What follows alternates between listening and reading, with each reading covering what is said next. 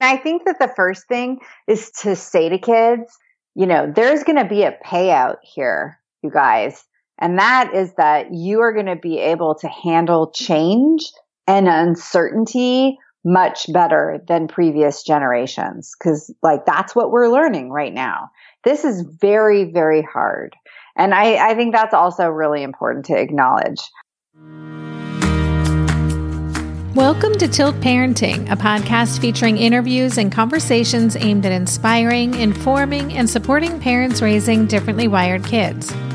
This week's episode is all about the challenge of raising teenagers in today's world. But it's not all doom and gloom, I promise. I'm especially excited about this interview because my guest, Dr. Christine Carter, believes raising teens today need not be something for parents to simply endure, but that it can actually be enjoyable and fun. Christine is a sociologist, speaker, coach, and author of the brand new book, The New Adolescence Raising Happy and Successful Teens in an Age of Anxiety and Distraction. A book which I found incredibly helpful, by the way. And what I loved about this book and the work Christine is doing is that she's helping parents like us better understand our role during the teen years so we can truly show up in the way our kids need us to, so we can all be happier, parents and teens alike. This is an uplifting conversation with a lot of concrete strategies and examples. And though Christine's book is aimed at parents of teens, so much of what we talk about is applicable to parents with kids of any age and can help all parents feel better prepared for and more optimistic about those adolescent years. And now, here is my conversation with Christine.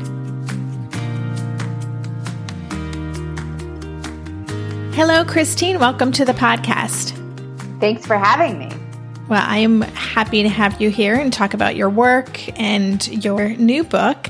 But before we get into that, I always ask my guests to introduce who they are in the world and, and if you can, within that answer, touch upon your personal why for the work that you do. Sure. I'm an author, speaker, and a coach. And, um, you know, I have a PhD in sociology. So I've always looked at happiness and well-being, which is mostly what I've studied from a, a, the perspective of what the things that we have control over, right? Our behaviors and beliefs and you know cultural aspects. So you know my my personal why in all of this why do i write parenting books? Why do i write books about work life balance? Is because i teach what i need to learn right? Like i was raised a, a pretty anxious kid. I come from a long line of very anxious women on both sides of my family. And and I, I would say i'm not an anxious person anymore that's for sure. I've really over the last couple of decades um, changed the way I interact in the world and the way I see the world in, in such a way that, uh, you know, I have a lot more um, peace. But I couldn't have done that if I hadn't studied what I've studied and written the books that I have. So my most recent book is called The New Adolescence, Raising Happy and Successful Teens in an Age of Anxiety and Distraction. And I think it's quite relevant that I have four teenagers um, myself. so um, I wrote the book about teens in time to raise teens. yeah, mm-hmm, mm-hmm. just kind of how I work. Yeah, I'm curious to know what your kids think of your book. Have they read it? Do they know that they are the inspiration for your most recent contribution? I don't, you know, I don't know. I gave it to all of them. Um, and I don't think that they've really read it. Like I know that they've flipped through little parts of it and um and they, it comes back to me, you know, cuz I've written about them a lot for their whole lives basically. My first parenting book, Raising Happiness, I wrote when Molly and Fiona were 3 and 5 or I started working on that. Like when they were really really little. Um so now I think that they just take it in stride. They have this sort of idea that I I can kind of make them internet famous a little bit. Like it's so funny how their attitudes have changed towards this. Like they don't mind if I post about them or if I put a picture of them on Instagram or whatever. It's just really like the culture of adolescence has changed a lot and my kids have changed a lot too. So like hmm. it, my book will come back to me a little bit or through them. Like, you know, one, one of them last week said, Oh, you know, mom, my philosophy teacher read everyone a passage from your new book on Zoom today. And I was like, was that embarrassing? Like, what, how was that for you? I'm so sorry that that happened. and she was like, no, it was pretty cool. Like, hmm. I totally, I totally agreed with what you wrote. Like, it was news to her, but it worked. that's so funny. so funny. Yeah. I love that. And I just want to say that I think I'm already inviting you back for another episode, but at some point I would love to have you on the show just to talk about your book, Raising Happiness and talking about, you know, more positive psychology. You know, within my community, many parents are raising kids who they would probably describe as glass half empty kids. So I think that would be a conversation that parents would be really interested in how to help our kids develop a happier or more positive outlook in life. So just putting that out there, I'd love to do that down the road. Sure. Sure. So, but let's talk about teens today. And listeners know that I've also got a 15 year old teen that I'm sheltering in place with right now.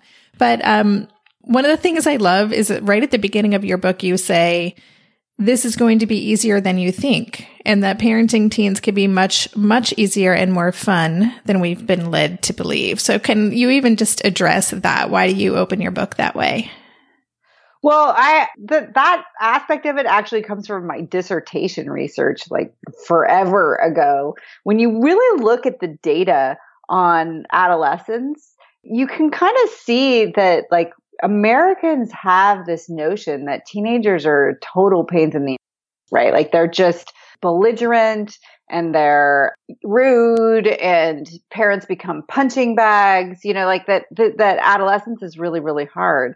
And for sure, adolescence for the teenagers themselves, particularly when they're sheltering in place with their parents, is um, it's harder. They feel their emotions more strongly and a little tiny bit of the reputation is deserved from a emotional standpoint. And, and we can talk a little bit more about that, but the reality of it is that when you get into a groove with your teenagers, that they when when you don't give them so much to push up back against, um, the the rudeness can really fall away and the rebellion and all that kind of stuff. And what you're left with are these like incredibly competent, delightful human beings, right? Like they don't you don't have to tie their shoes for them. You don't have to pack for them. I mean, my kids are so competent. I, I'm seeing them all up close right now because we never leave the house during this sheltering in place. Mm-hmm. Like they're changing their own sheets and doing their own laundry and vacuuming the house and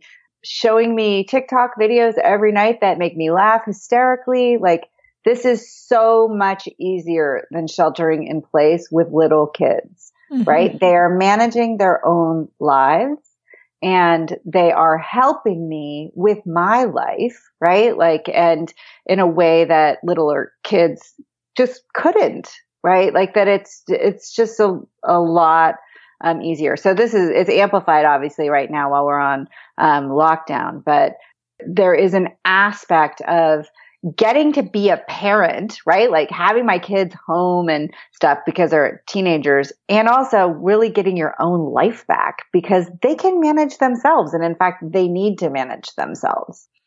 Yeah. And so, and I'm just going to say that for there are probably listeners who are like, my kid is not managing. My teenager is not managing themselves. My teenager is not doing their own laundry, is not helping with chores with any sort of cooperative attitude. So, um, so I do want to talk about that because well, just actually a little sidebar. I think when I read that too, and just hearing you talk about this, it is an important perspective to have that while raising teens can be difficult, especially differently wired teens brings on new challenges and maybe increased fear and anxiety because we see launches coming soon and we may see these lagging skills and feel like there's such a gap that we need to kind of help our kids uh, bridge.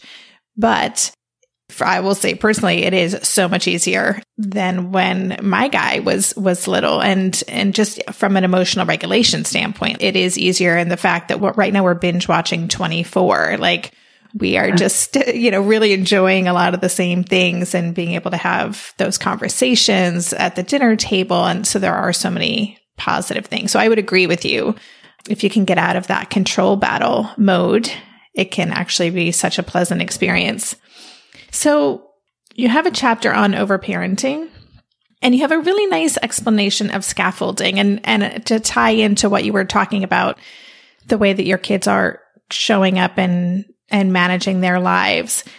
We talk about scaffolding quite a bit on this show, but I don't know that we've ever really explicitly defined this is what scaffolding is. This is how we do it. This is how to take it away. And you have a really nice breakdown of scaffolding in your book. So could you kind of walk us through what exactly scaffolding is and maybe show us how we might use it even now in helping our kids develop some of those management skills or those self care skills that we could be taking advantage of right now during this time?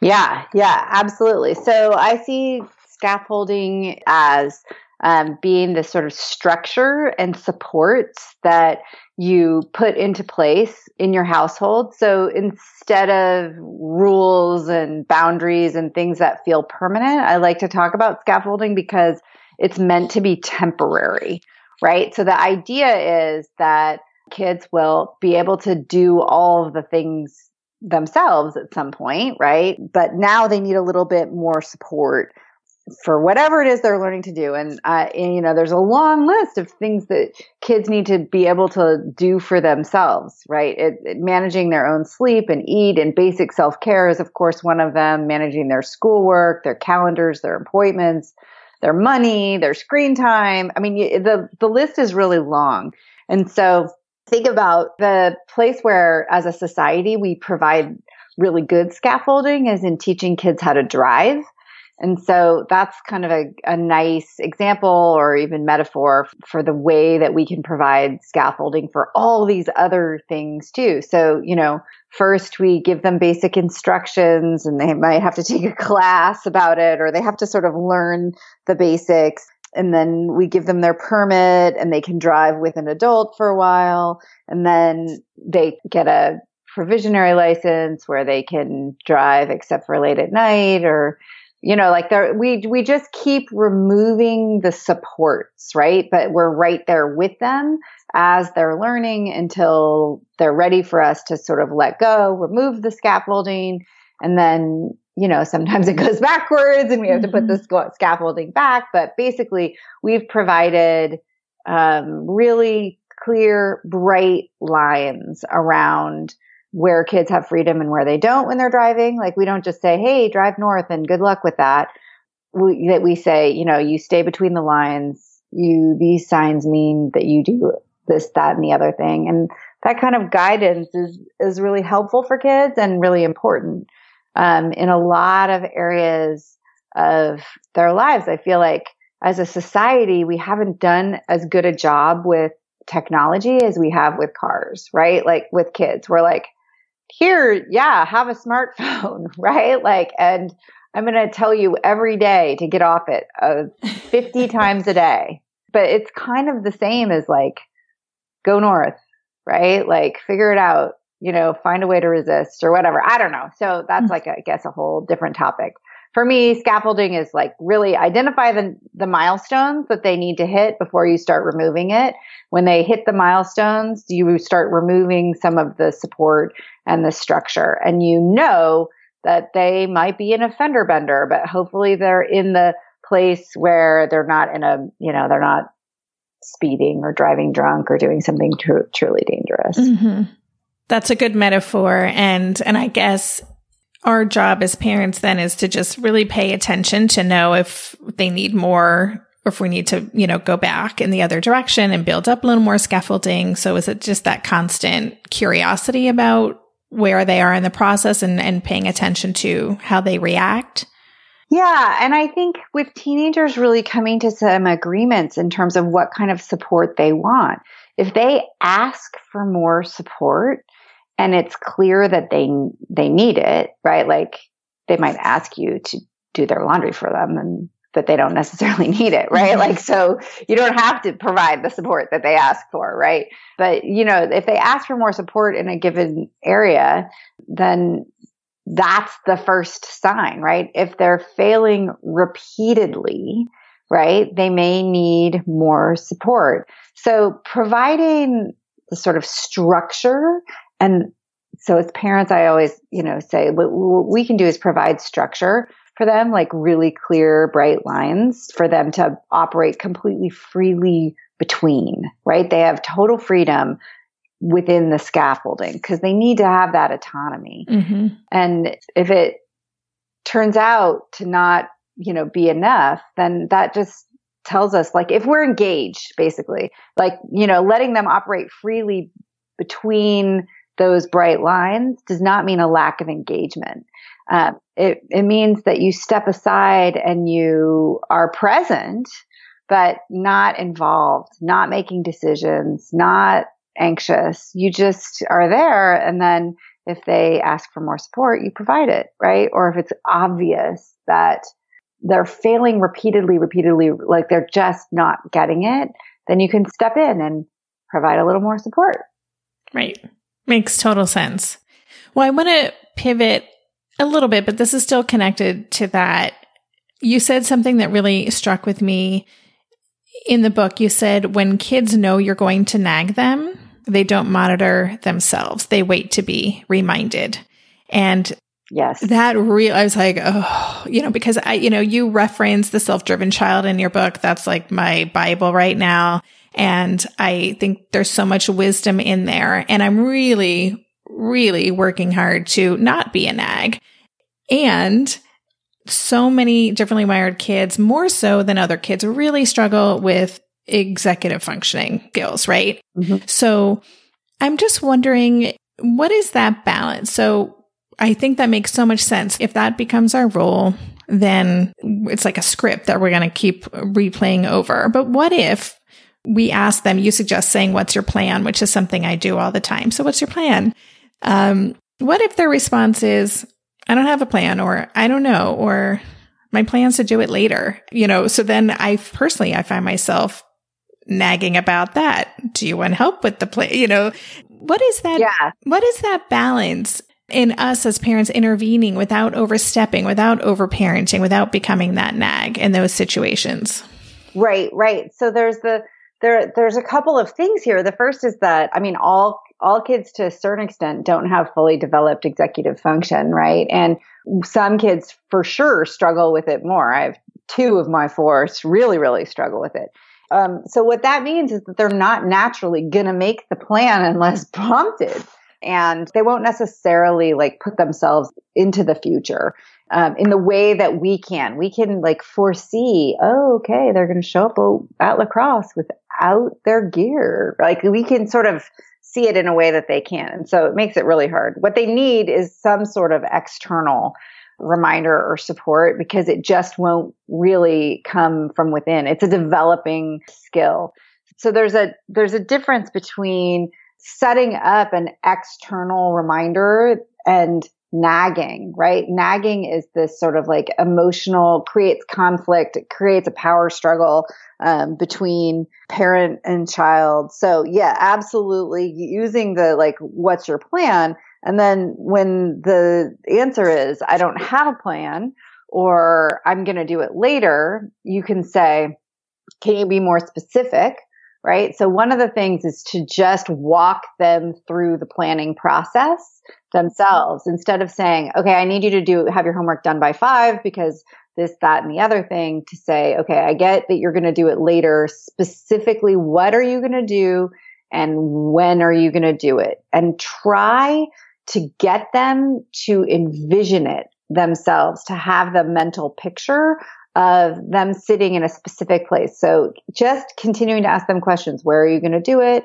What time? What are you going to work on? Whatever it is that they need to do that planning piece around it. And then the sort of final piece, I think, for a lot of these kids is how are you going to remind yourself, right? Okay, I get that you're going to do it later. um, they need a reminder. Most of most kids need a reminder. And so how are you going to remind yourself? And so encouraging them to set an alarm or um, find some other external reminder that requires them to make a transition, right? So at the very end of it, you can say, do you want my help? Right? You know, trying to pull yourself out of the external reminder mode is always a good idea. But you can say, what would you like me to do if you ignore your alarm? Mm-hmm. Right? Mm-hmm. Like just trying to get them to like be in the place. So the worst case scenario is you're still reminding them, but they've already asked you to be in that role. We'll be right back after this quick break. There's so much more to maintaining a healthy gut microbiome than eating a balanced and healthy diet. Travel, certain medications, and of course, something many of us have plenty of in our daily life, stress, are just some of the other factors that can totally throw off our systems. Enter Ritual. They created Synbiotic Plus, a three in one supplement with clinically studied prebiotics, probiotics, and a postbiotic to support a balanced gut microbiome. Their supplement includes two of the world's most clinically studied probiotic strains to support the relief of mild and occasional bloating, gas, and diarrhea. I like Synbiotic Plus because it delivers all this goodness in one single nested minty delayed released capsule designed to help survive the harsh conditions of the upper GI tract. And because the capsules don't require refrigeration, I just keep them on my desk so that I get that helpful visual cue every morning. Plus, they're easy to bring with me when I travel. There's no more shame in your gut game. Synbiotic Plus and Ritual are here to celebrate, not hide your insides. Get 25% off your first month for a limited time at ritual.com slash tilt. Start Ritual or add Synbiotic Plus to your subscription today. That's ritual.com slash tilt for 25% off. We just celebrated our two year anniversary of Gotcha Day when we adopted our sweet Haskell, my cat who acts like a dog, plays fetch, and who I'm pretty sure has sensory processing differences. Are you getting a new pet soon? That means you'll need to think about getting the necessities like food, toys, a bed. Something you may not be thinking about though is pet insurance. That's why you should check out ASPCA Pet Health Insurance. The ASPCA Pet Health Insurance Program offers customizable accident and illness plans, making it easier for pet parents like you to help your pet get the care they may need. The ASPCA Pet Health Insurance Program has been around for over 18 years, and they've helped more than 600,000 pets during that time. They allow you to customize your plan, helping ensure that your pet's plan is as unique as they are, because vet bills can really add up, especially when you're least expecting it. It's simple. Use their app to submit a claim and you'll receive reimbursement for eligible vet bills directly into your bank account. To explore coverage, visit aspcapetinsurance.com slash parenting. That's aspcapetinsurance.com slash parenting. Again, that's aspcapetinsurance.com slash parenting. This is a paid advertisement. Insurance is underwritten by either Independence American Insurance Company or United States Fire Insurance Company and produced by PTZ Insurance Agency Limited. The ASPCA is not an insurer and is not engaged in the business of insurance. Yeah, I love the language that you're sharing that how are you going to remind yourself such a great question because it forces them to problem solve. And then what would you like me to do? That is such a great question because you're almost, you're kind of designing an alliance with them. So you're not in that role. And so whatever you do, you've already agreed upon it. And so they're not going to react in a negative way, hopefully, right? Yeah, exactly. I mean, and there is like remembering that the goal is that we are really trying to not engage in a power struggle. They still need to feel a sense of control over their own lives. And when we're nagging and reminding, it's just like we, we, kill their sort of intrinsic drive to step up and do it themselves.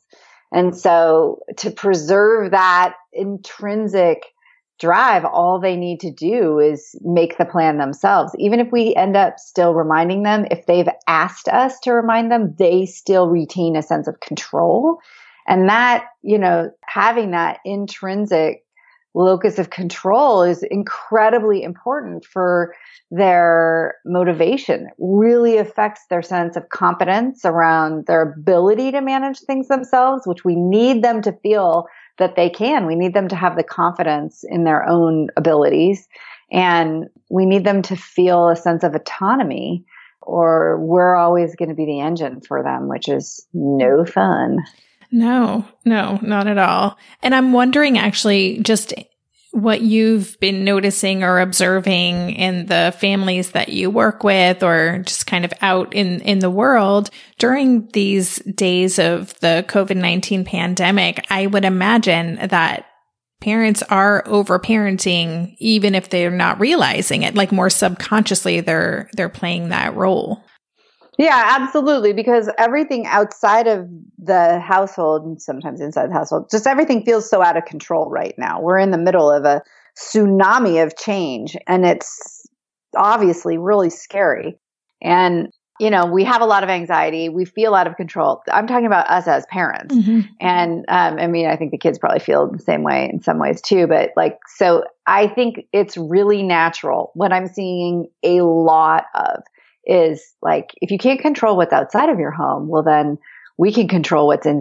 inside of the home, right? Like we, we can tell i mean i am so naturally bossy debbie. I am like this like my brother once made me a t-shirt when i was in my 20s that said i'm not bossy. People just need direction. Right? Like I, I just like have a I've like thought this whole process through. I have an idea of what the best practice is. I have an opinion about it and I am not you know like it just is so hard for me not to tell people what to do. Mm. And um and I think that that is just the way that I make uh, meaning and create a sense of control in a really out of control kind of a world right now. So mm-hmm. I think it's normal to um to be more controlling and everything right now, I think it actually makes things so much worse. This has been actually a really good time for me to really practice what I preach because it doesn't come naturally to me. And so to,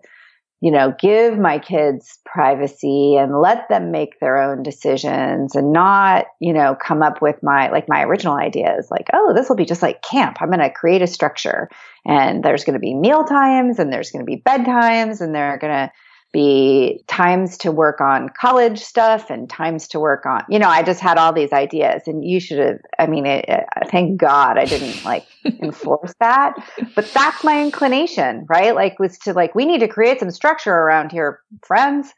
You know, my youngest is 17. They are not like looking to me for run their lives. yes. Well, I, I can completely relate. I'll just say I homeschooled my son for six years, starting in third grade. And my first year was all about my attempt, my failed attempts at exerting control and creating structures. And it was a major fail that first year. So I have a similar inclination as you do, I think. Um, but I learned my lesson the hard way for sure. Yeah. In one chapter of your book, you talk about how important it is to coach your kids through difficulty. And, you know, in reading that, just, I know that when you wrote the book, you could never have imagined what we're going through right now. And, you know, there's a, there is a lot of evidence that there are so many kids. I remember reading about the millennials really struggling in their 20s because they hadn't really faced much adversity or experienced disappointment or pushed through something difficult. And we know that it's important for kids to experience this. And so I'm wondering in this time, as our kids are experiencing something which you know, for some might feel traumatic. Uh, certainly we know that anxiety for a lot of kids is, is increased and this feels really hard for a lot of teenagers, especially.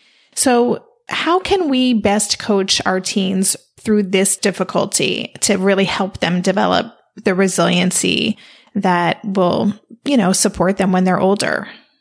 Yeah, I mean, I think that the first thing is to to say to kids, you know, there's going to be a payout here, you guys. And that is that you are going to be able to handle change and uncertainty much better than previous generations. Cause like that's what we're learning right now. This is very, very hard.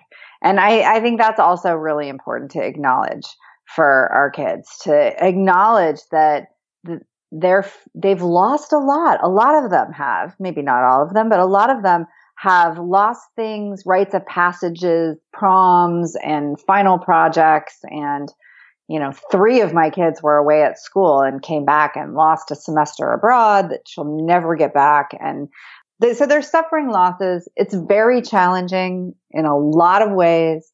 Um, so we need to acknowledge that, that and say, like, I'm so sorry that this is so hard. And also, it's okay to feel sad it's okay to grieve your losses. Like I get that it's a prom and not a de- the death of a family member. I mean, obviously some kids are going to be dealing with deaths of family members and bigger um, losses, but for the kids that aren't, like even losses that might might seem trivial to to us, given our greater perspective in the world or greater losses, to them, it's the first time that they're learning how to grieve. And that's a, that's a super important lesson. You know, we don't, we don't love it when our kids have to, I mean, this is just like speaking professionally when you look at the research on difficulty or trauma even in childhood. Like you don't really want kids to have to deal with a big wallop of difficulty all at once. You want them to learn over time. You kind of want it to be spread out. That's the ideal, like that they receive what researchers actually call a stress inoculation, right? Like if you, if you mete it out, then kids learn to deal with it. And in everyday life, they're not actually a lot of kids, not not all of them, that's for sure, but a lot of kids aren't getting that. And now they're getting this big wallop of it. And also, I don't think it's traumatic. I don't think any of this is going to put a dent in them that they can't deal with later, right? That isn't isn't necessarily going to um, be unrecoverable. So, you know, acknowledging that what they're going through is hard. It's appropriate for them to be feeling these challenging feelings, but communicating to them that like, we're not worried that they're sad. Mental health is about having, having emotions when they're appropriate to have. It's not about being happy all the time, right? Like we've, we really understood. And actually, I think that that's like the biggest difference between the way I see happiness now versus when I wrote Raising Happiness, right? Like I, I think that I didn't understand or appreciate the role that difficulty and discomfort plays in leading a happy life in the way that I do now. It's so interesting. Yeah, I mean, I think that happiness thing is something that so many of us as parents struggle with. I mean, first of all, it's so hard to see our kids disappointed and oh.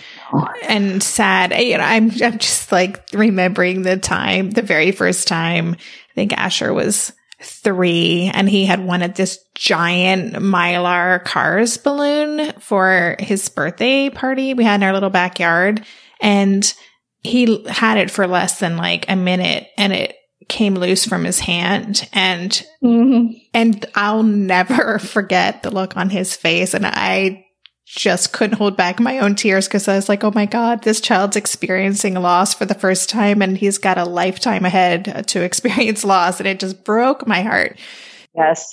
You know, and I know that that's just, we're wired that way, right? We don't want to see our yes. kids, our kids suffer. And it's something that's so important. And you talk about this idea of practical acceptance that that's really what we want our kids to, to develop. Can you explain what that is? Yeah. Yeah. I mean, it's so, it's interesting to look at, to think about right now. So our kids are grieving losses and the, and the fifth stage of grief when you look at Elisabeth Kubler-Ross's, you know, old research is acceptance, right? And I'm, I'm so, I'm sort of seeing it through a new light as I bring my kids through all of this. And acceptance is not the same thing as resignation. I think that, you know, our culture trains us to resist, to resist challenging emotions, difficult situations. And it's not that re- there isn't a role in the world for resistance. It's that it, we really suffer when we resist what is actually happening, right? So, especially when we resist the emotions that come from loss. So, your son lost the balloon. It was gone. That was something that actually happened. So he felt sad, probably, right? And you mm-hmm. felt sad about the mm-hmm. whole thing. So bringing some acceptance, like the loss has happened. We don't need to be in denial about it, right? The balloon is gone and acceptance around the emotions that come from the loss in particular, right? Or the discomfort or whatever it is, the circumstance uh, you know, the sadness that's there, like to just bring some acceptance that our kids feel sad. We don't need to fix it. It's appropriate for them to feel sad when they've experienced a loss. If we try and take their sadness away from them, that's a way of resisting what they're actually feeling. And when we resist our children's actual experience, it creates distance between us, right? They don't feel seen. They don't feel validated. They don't feel heard. They will learn to resist their own emotions. And we know that emotional suppression is problematic on many fronts, not just from a happiness front, but it also causes cognitive impairments and like your, your, your brain and your nervous system really struggles to deal with suppressed emotions. So it's just one of the most effective things that we can do in the face of our children's difficulty or pain is to not fix it, but to accept that right now, this really is how they're feeling. Now, that's really different than um, accepting that they're always going to feel this way in the future, right? That's where I think we get kind of confused. Um, like if they're thinking about something that a worst case scenario right now, like I, I just had a had a kid with kind of a worst case scenario moment um, about like she just all of a sudden had got this idea that like for sure she wasn't going to be able to go to school next fall. And and she was sort of like playing out in her head the loss right? Like of not being able to go to school next fall and very very upset about it. And while her emotions were real the loss was not like we don't know it's going to happen yet. And so I, it wasn't like i was just sort of letting her wallow in her sadness about something that hasn't actually happened mm-hmm, right? mm-hmm. that's sort of that's a form of resignation of just rumination really that isn't helpful. So acceptance is really really helpful for things that have actually happened in the present right? It's like accepting whatever the weather is instead of shouting at the sky that, you know, you wanted rain and you got sun or the reverse. We'll be right back after this quick break. Hey there, it's Debbie. I love making this show and sharing conversations about how to support our awesome neurodivergent kids. I've seen how even one little insight from an interview can spark a big shift in daily life. But I know that raising complex kids can be messy and lonely. And just when we think we figured it out, something comes up that boots us right back to feeling overwhelmed and stuck. That's why I've poured everything into creating a way for parents like us navigating complex parenting journeys to join together and chart a path that feels positive, hopeful, and doable. It's the brand new Differently Wired Club experience. In the club, you'll get personal support from me and other seasoned parent coaches, six live calls every month where you can connect and get your personal questions answered, the opportunity to learn directly from authors and experts like I have on this show, monthly themes for getting specific and tactical, an exclusive private podcast feed, and the best, most generous community of parents. Seriously, these folks show up for themselves and each other, and that right there is really everything because it's a daily reminder that we're not alone. Our kids aren't broken, and we have totally got this. The recently rebooted Differently Wired Club's on a brand new platform with its very own iOS and Android app. It is such a great space. However, you learn, whatever your style, no matter the ages, genders, and neurodivergent profile of your children, the Differently Wired Club can help you cultivate the positive shifts you're hoping for. Join us today by going to tiltparenting.com slash club. That's tiltparenting.com slash club. I hope to see you on the inside. Hello, you sentient ball of stardust. My name is KC Davis. I'm a therapist and I'm an author of the book How to Keep House While Drowning, where I talk about ways to make it a little bit easier to take care of yourself when you're overwhelmed, stressed, have mental health issues, physical health issues, or maybe you're just in a hard season of life. Maybe you're looking for a place that you can come and listen to some practical advice. This is a podcast for all of the self help rejects. We're going to talk about skills for survival and self kindness. And I'm going to leave the pop psychology at the door. I promise not to tell you to meditate or to journal. We're just going to give you some really insightful conversations with hopefully some practical advice. So I don't believe you need to pick yourself up by the bootstraps. I don't want you to just try harder, and I don't believe that laziness exists. So join me over on Struggle Care, where we can find compassionate solutions that help us function a little bit better.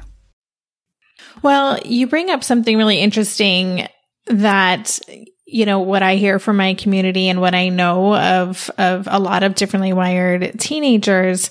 Again, I, I mentioned at the beginning, some of them can be, or many of them can be more glass half empty kind of people.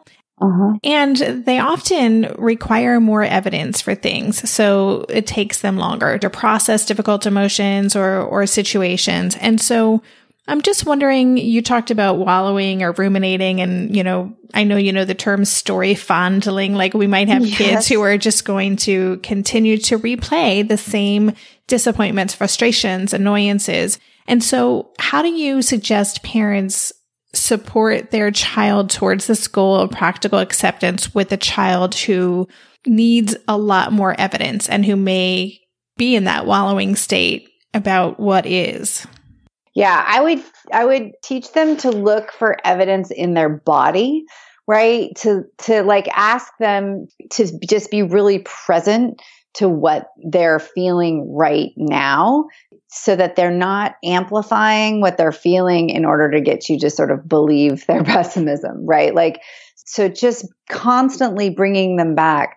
How are you feeling right now? Like what, and, and you can tie it to the specific thought if you want, like what, what they're thinking often will cause their feelings, but trying to bring them back to the present. What are you feeling? Where in your body do you feel it? Can you give it a name? Can you give it a color?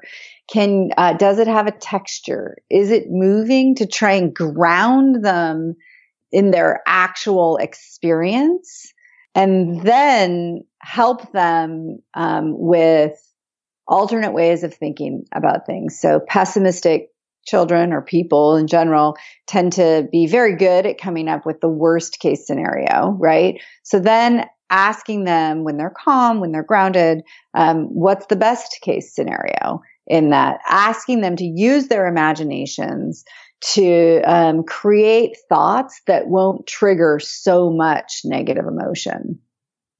So there is this book. It's called the Big Life Journal for Tweens and Teens um, to help them discover the power of their brain and mindset. And that's something I've been seeing a lot of people talking about on social media on Instagram. And it's very much rooted in that idea of helping teens get more in tune with yeah, I guess it's more of a cognitive behavioral therapy approach, like understanding that our mm-hmm. emotions stem from our thoughts. And if we can work on the thoughts, then we can change the way that we feel. I will say we have a copy of that book in this house, but it has yet to be opened. So there's some resistance around that, but it might be worth people checking out if their kid might be interested in that.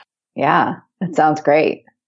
So there's, first of all, your book is so comprehensive and I just want to say that there's we can't possibly cover everything you that you talk about, which is a a bummer, but this conversation will be all over the place. But you have such great chapters on how to talk with your kids about sex, how to talk with your kids about drugs and alcohol. And you have a great section where you talk about the, the most important character building skills that we can teach our teens for them to be successful today. So maybe just as a last question, this is a whole part of your book, so I'm not expecting you to summarize it in two minutes, but you talk about connection, focus, and rest. So would you just tell us a little bit about those traits and, and how you identified those as being things that we really want to help our kids foster? Yeah, so I actually started with how the kids, how the teenagers today tend to be really struggling. And I mean, I guess adolescents kids that are in middle school all the way through college um, and beyond a, a little bit. Um, like I was looking at the data in where, you know, why are they so anxious? Why are they struggling with depression at, at much higher rates? Trying to identify some of the root causes. And one of the, the things that you see are that sleep and rest is an issue. You know, that the, these kids don't ever take a break and just stare into space and their sleep is really disrupted compared to previous generations not necessarily compared to adults today, which is kind of interesting. I think adults are, uh, other generations are struggling now in a lot of the same ways that teenagers today are. But when we're looking just at adolescents, if you pull sleep out of the data, right? Like if you control for the kids who are getting enough sleep, you don't see the big spikes in depression and anxiety. So obviously that's not the only thing that's going on, but it really does change the picture quite dramatically. I knew that rest was a big part of it. Um, same thing with connection. These kids, even though they're so much more connected online um, than any other generation, they're they're also the loneliest generation that we've ever seen. They are more likely to say that they feel lonely and left out than any generation that's come before them. They're also frankly more likely to spend time alone right that they've um, they're they're just it's not really confusing why they feel lonely because they are spending less time with their friends than previous generations and more time you know alone in their rooms even when they're with their families um, when they're home so there's that. And then focus is the other big thing, right? Like focus has now become the superpower of the 21st century, I really believe, because it's so hard to focus because there are so many distractions. And of course, um, rest is the sort of counterpart to focus. And so the two things are very closely related, but I felt like focus is a skill in and of itself that needs to be taught and practiced and developed really deliberately now. Yeah. And all three of these chapters were super interesting to read, and you offer so many practical suggestions on how to like your whole book is full of, just very tangible practical things to think about and to consider and to try to foster these skills with our kids and I just want to talk about focus and maybe this isn't part of your research or expertise and that's fine and just say not my thing. But obviously we have a lot of parents in this audience who are raising kids with attention issues with ADD, ADHD. And I'm just wondering if you have thoughts on how or if in your research you've come across some really great resources to help kids who already struggle with attention issues to develop more focus or to work on honing those skills? Well, it really isn't my issue, but I'm never without an opinion. So I will give you my, I mean, it really isn't my area of expertise. Um, but I, I was really, really struck by um, how many things actually are within our control that really relate to focus. It kind of gave me hope. Like obviously there's biological stuff going on as well. But as a parent, I was really in some ways heartened to see how incredibly tied to sleep, for example, focus can be. Um, you know, across, I mean, obviously it's going to affect some kids more than others, but the things that like we provide as parents, the structures that we provide around sleep and food and a quiet place without interruption. Like this is, these are the things that the kids need. And they're also within our ability to provide, right? Like that we have more effect on them um, I, than I think that we realize. I, I think it's, it's obviously there's a lot of factors uh, in play here, but from looking at the data, what I can see is that um, many of those factors are actually lifestyle things that are within our control, which to me is hopeful. I, you know, I have two kids that, that really struggle with ADD and, or just focus issues and learning disabilities and everything. So I've been able to feel like there's more I can do for them the more I look into it. Mm-hmm. Awesome. Well, before we go, I know that you also coach parents and that's something I think that some listeners would be really interested in learning more about. So could you take a few minutes and talk about how you work with parents and then also just where are the best places for parents to connect with you and learn more about your work? Yeah, absolutely. I I am finding just great joy coaching parents. I've been a parent coach for over a decade.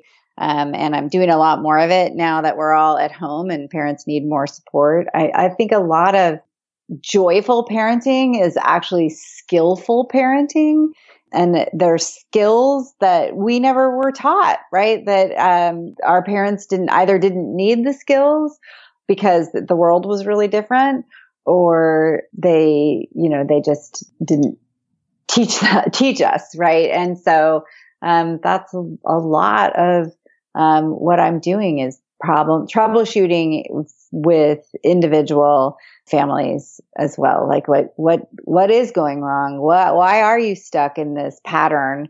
Um, how can we get you out of the habit of being in this power struggle? What skills do you as a parent need? So it's fun. It's, it's really, um, rewarding work to do. Um, people can find out more about my coaching on my website. It's christinecarter.com. There's a little section called coaching and there's a little inquiry form um, that you can fill out and I will send you an email with more information, basically. Awesome. And I, I love that you use the word joy, you know, when describing what you hope to help parents achieve through learning new skills. I think joy is attainable as parents, even parents of teens. And I think it's a word that we don't use quite enough when thinking about our experience and our, our parenting life. So I love that. And listeners, I will of course have links to Christine's website and her book. Her, she's written several books, but the most recent that we've been talking about is The New Adolescence, Raising Happy and Successful Teens in an Age of Anxiety and Distraction. So there'll be links to that and the other resources we talked about on the show. So any last words of wisdom, parting thoughts before we say goodbye, Christine? I think the most important thing is um, if you're finding yourself overwhelmed, if you've got teenagers and you're in lockdown and you feel overwhelmed, is to think about you know what you can do for yourself right now that's a positive coping mechanism right? So you're that's much more important than what you can do for your kids is you know just model positive coping to the extent that you can. How can you comfort yourself in a way that isn't going to have long-term negative consequences right? So that's that's my parting advice. Comfort yourself in a healthy way today. I love that what a great reminder and we talk a lot about being self-interested in self-care and i love the way you summed that up so thank you so much this has been such a insightful conversation. And sorry, I kind of, I did kind of take you all over the place, um, but you went with me and I appreciate that. So thank you. Oh, it was lots of fun. It's great talking to you. You've been listening to the Tilt Parenting Podcast. For the show notes for this episode, visit tiltparenting.com slash podcast and search for this conversation. If you like what you heard on today's episode, I would be grateful if you could take a minute to head over to Apple Podcasts and leave a rating or a review. Thank you so much for helping us stay visible so people who would benefit from the show can easily find it. If you want to support the show and help me cover the cost of production, please consider joining my Patreon campaign. To support the show, just visit patreon.com slash tiltparenting.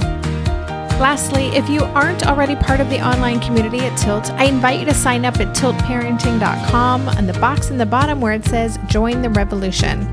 Every Thursday, I send out a short email with a quick note from me, a link to that week's podcast episode, and links to five stories from the news that week that are relevant to parents like us.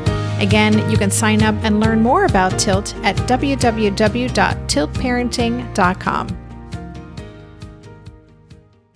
Hello, you sentient ball of stardust.